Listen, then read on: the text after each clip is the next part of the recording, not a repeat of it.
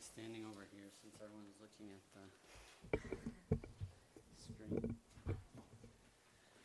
How's everybody? Cold and wet? Praising God for rain. All right, we're going to dive in to the confession again.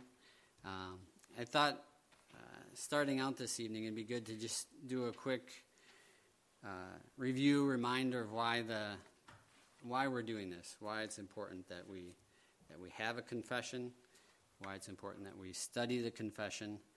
Um, so, I guess before we go to the next slide, anyone have any uh, any input on that? Any thoughts? And why is it important? Why is it important to have a confession of faith?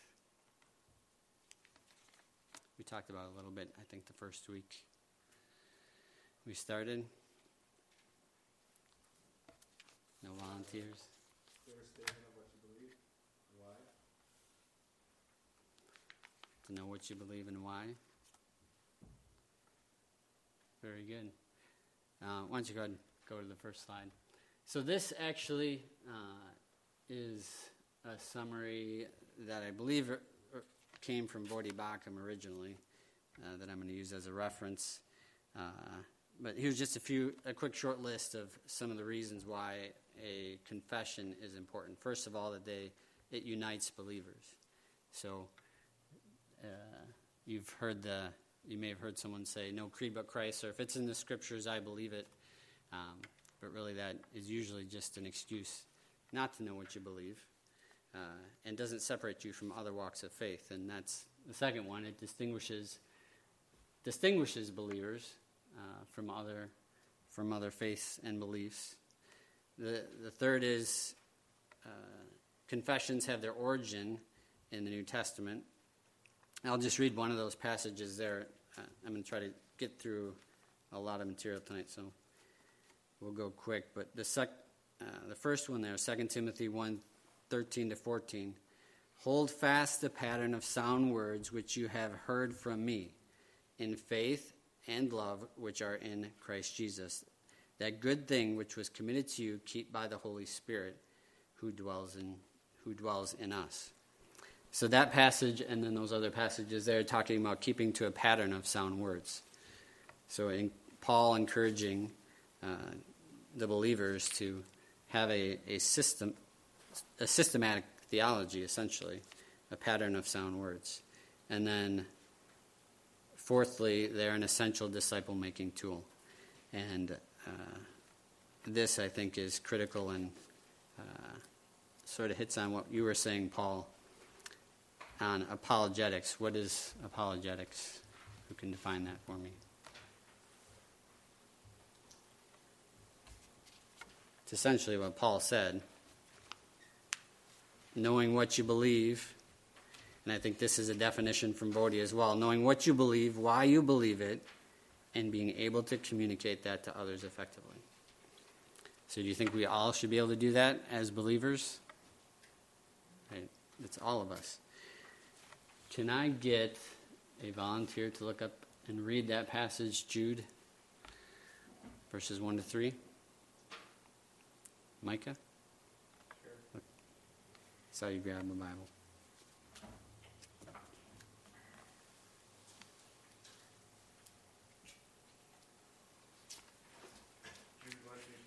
Yep. Jude, a bondservant of Jesus Christ and brother of James, those who are called, sanctified by God the Father, and preserved in Christ Jesus. Mercy, peace, and love be multiplied to you.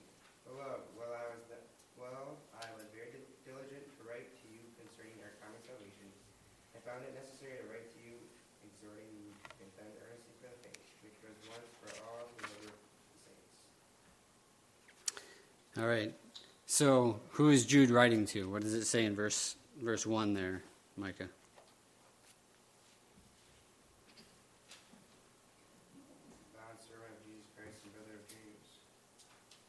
So that's who he is, but who's he writing to? What's it say right after that? Right. So does that sound like all believers? Those who are called, sanctified by God the Father, and preserved in Jesus Christ. So he's writing to all believers, and what is he writing for? It says in verse 3 I found it necessary to write to you, exhorting you to contend earnestly for the faith. So the, the confession is the tool that equips us to contend for the faith. It's a disciple making tool. It teaches us the ways of Christ. And essentially, it's a, it, it's a mini systematic theology. It breaks down Scripture into topics and give succinct, succinct statements about each topic. So we'll do a quick review then, jumping into the, uh, the confession.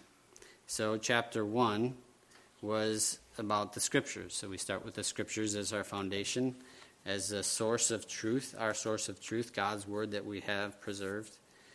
And chapter 1 covered the Scripture's necessity, identity, authority, sufficiency, clarity, availability, and finality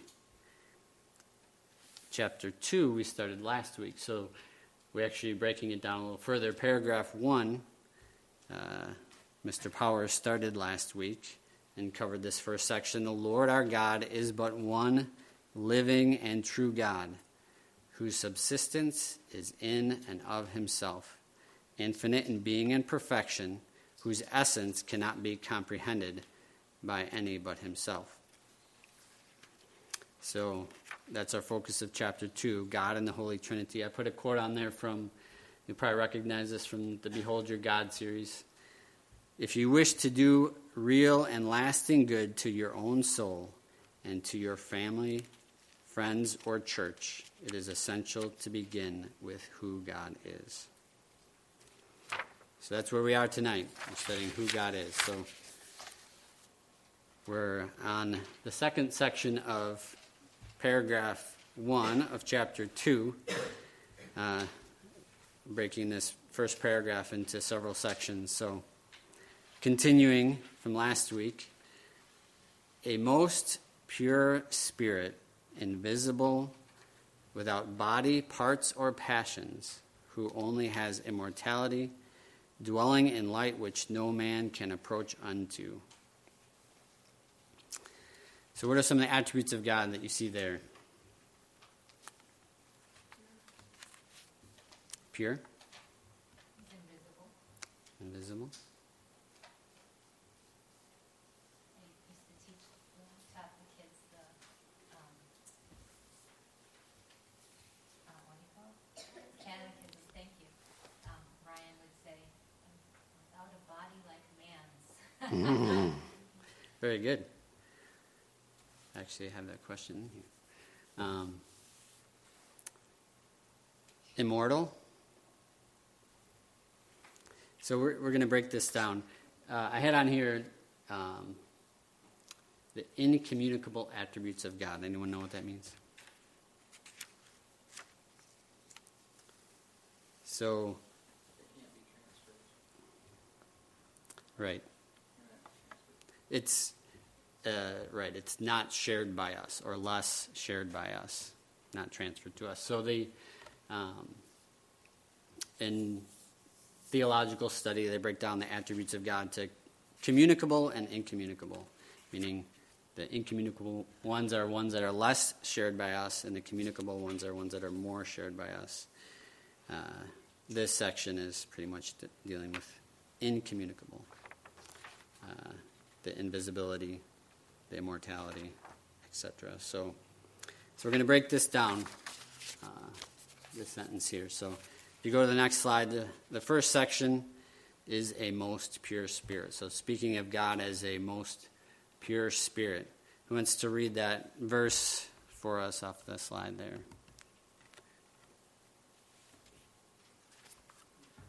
Eric. God is spirit, and those who worship him must worship in spirit and truth. All right. So here we have scripture telling us God is spirit. And our confession is stating a most pure spirit.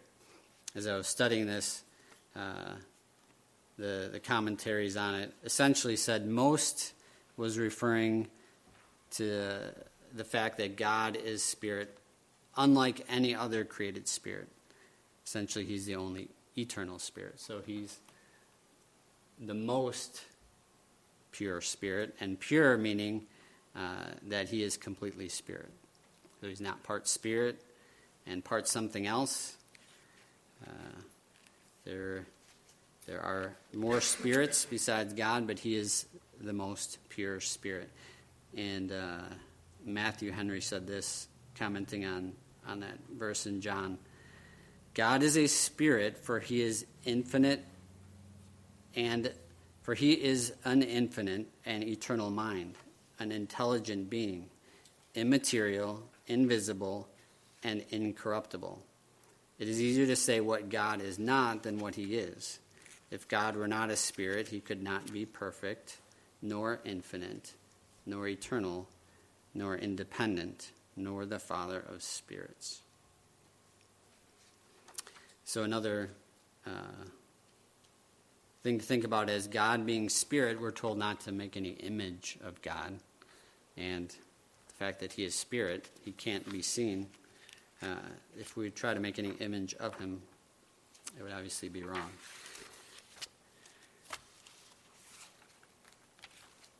All right, and that leads us to the next attribute of God invisible. So, here was the catechism question. For any of the young children, can you see God? No? No, but what? He always sees us, right? No, I cannot see God, but He always sees me. So God can't be seen with mortal eyes. Let's read those scriptures together. Daniel, you want to read the first one up there, John 118? No one has seen God at any time. The only begotten Son, who is in the bosom of the Father, he hath declared him. Benjamin, you want to read the next one? Now to the King, eternal, immortal, invisible, to God, God who alone is wise, be honor and glory forever and ever. Amen. All right, Paul, you want to read the next one? Too? He is the image of the invisible God, the firstborn over all creation. All right, so this, again, just showing some scriptures to support the, uh, the confession. Obviously, we know God is invisible, but there's some scriptures. No one has seen God at any time. He's the King, eternal, immortal, invisible. And then speaking of Christ in Colossians, that he's the image of the invisible God.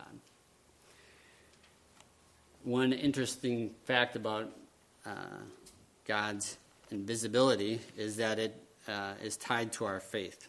So there's lots of scripture passages that speak of the importance of the fact that we believe in a God that we cannot see. Uh, I'll read a few of those there. I didn't list them out on the slide, but now uh, Hebrews 11:1 says, "Now faith is the assurance of things hoped for, the conviction of things not seen." In Romans 8:24 and 25, "For in hope we have been saved, but hope that is seen is not hope. For why does one also hope for what he sees? But if we hope for what we do not see, with perseverance we wait for it eagerly." And then 1 Peter 1 8. And though you have not seen him, you love him. And though you do not now see him, but believe in him, you greatly rejoice with joy inexpressible and full of glory. So God is invisible. And as you study the attributes of God, you see that not one of his attributes contradicts with any of his other attributes. So the fact that we just read about God being spirit obviously aligns with uh, the fact that God is invisible. So the next section from the Catechism is that he is without body, parts, or passions. So we just read that passage in John that God is spirit. And then uh, another passage there in Luke 24 39 says, Spirit does not have flesh and bones. So God is without body. We sort of talked about that already. He is without parts. And uh, reading some of the commentaries on this, this is also known as the simplicity of God. So I'll give a definition of that. This is from J.I. Packer. The fact that there is in him no elements that can conflict so that unlike man, he cannot be torn ways by different divergent thoughts and desires. God is not part love and part justice. He is fully love and fully just at the same time without conflict. And when we speak of the simplicity of God, we use the term to describe the state or quality of being simple, the condition of being free from division into parts. So that's without parts what the confession is saying there's speaking of the simplicity of God, he can't be divided into parts. And then without passions, uh, which is also known as the impassibility of God. Another theological term, I'll give you the definition. Uh, the, the traditional theological view that God does not change and thus is not affected by actions that take place in the world. It's the divine attribute whereby God is said not to experience inner emotional changes in his state, whether enacted freely from within or affected by his relationship to and interaction with human beings and the created order. So, saying without, without passions, uh, we see God in Scripture expressing being angry. Um, so I, I chewed on this one for a long time to really try to understand what the confession was saying. And it's essentially that he doesn't have passions as we have, and that he's not impacted or changed by emotions. So if you think of a few of the other attributes of God, if he's immutable, uh, he doesn't change, and there can't be a situation that occurs that uh, would cause him to react with emotions that would change who he is or conflict with any of his other attributes. And then omniscience. And actually, Mr. Powers mentioned this to me. I thought it was good insight. So if you think of the fact that God is omniscient, he sees everything before it happens, then he's never surprised. Uh, where he would react in surprise to something, something would make him angry that he, he didn't see it coming. Obviously, he sees everything before it comes. So, so he's without body, without parts, without passions. And then the last section who only hath immortality, dwelling in the light which no man can approach unto. So, immortality obviously meaning he's everlasting. He has no beginning or end. He's the only true immortal uh, being. And that he dwells in inapproachable light. Uh, I believe this subpoint was from the commentary as well. His glory, his holiness, his essence is so pure and so powerful that no one can approach it. So when we think of God uh, as being so glorious, so holy, so pure, that we cannot approach him, he's an unapproachable light. And then this, uh, this comes from the actually almost directly from Scripture. If you look at 1 Timothy six sixteen, there, uh, who alone has immortality, dwelling in unapproachable light, whom no man has seen or can see, to him, to whom be honor and everlasting power. All right. So that's a quick run through that. Uh, we'll read chapter 2, paragraph 1 again, is covering what we covered last week and this week.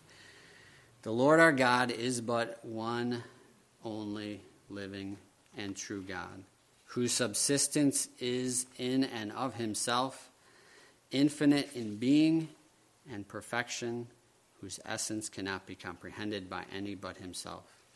A most pure spirit, invisible, without body, parts, or passions who only hath immortality, dwelling in the light which no man can approach unto.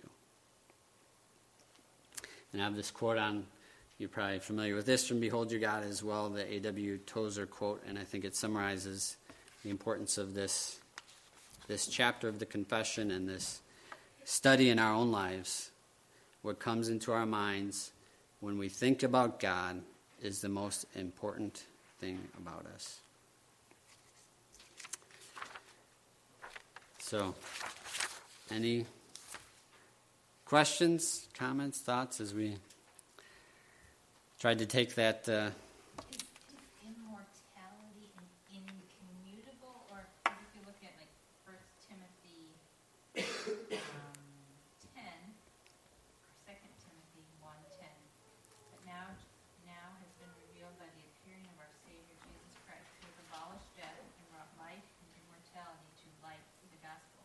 Is that our immortality, or is that right. So, that's a good question. So, the, um, if you think about it, he alone is immortal in the fact that obviously we uh, he gives eternal life to uh, to his children, but uh, we didn't exist from From- beginning of time.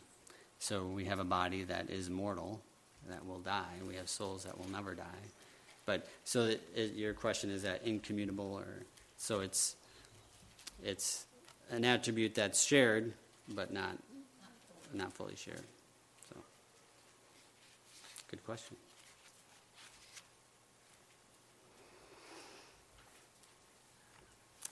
Anyone else?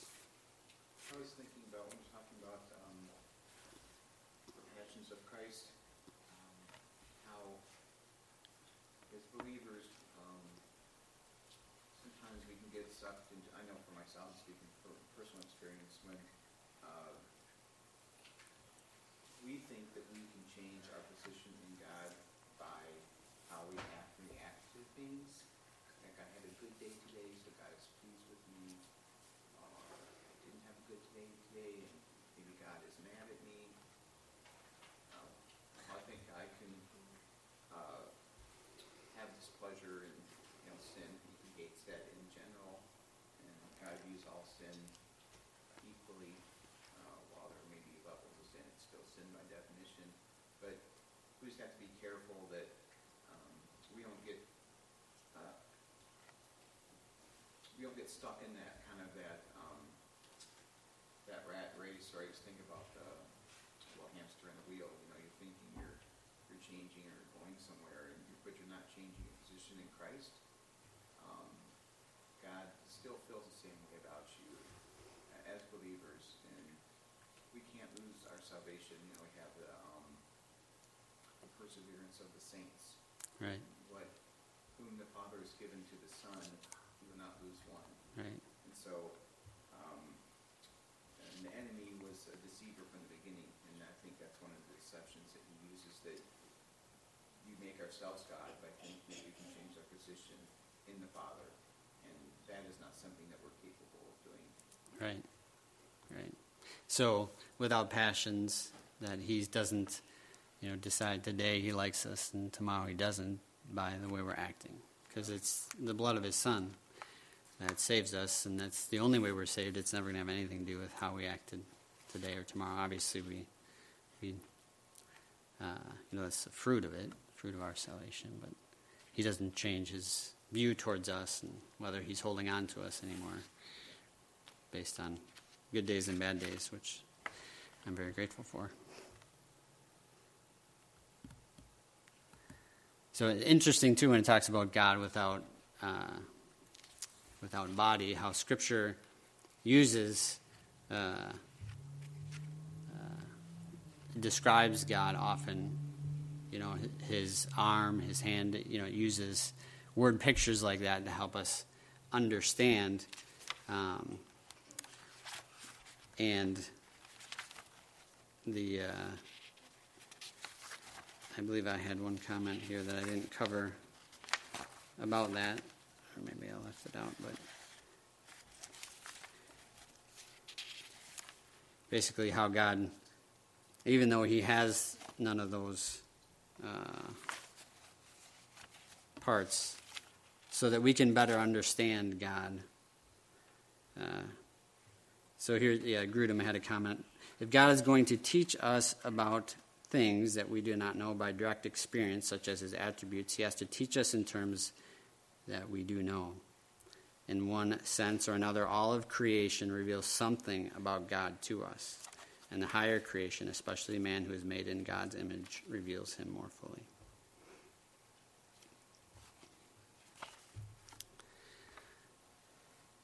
All right, we should probably transition to to prayer.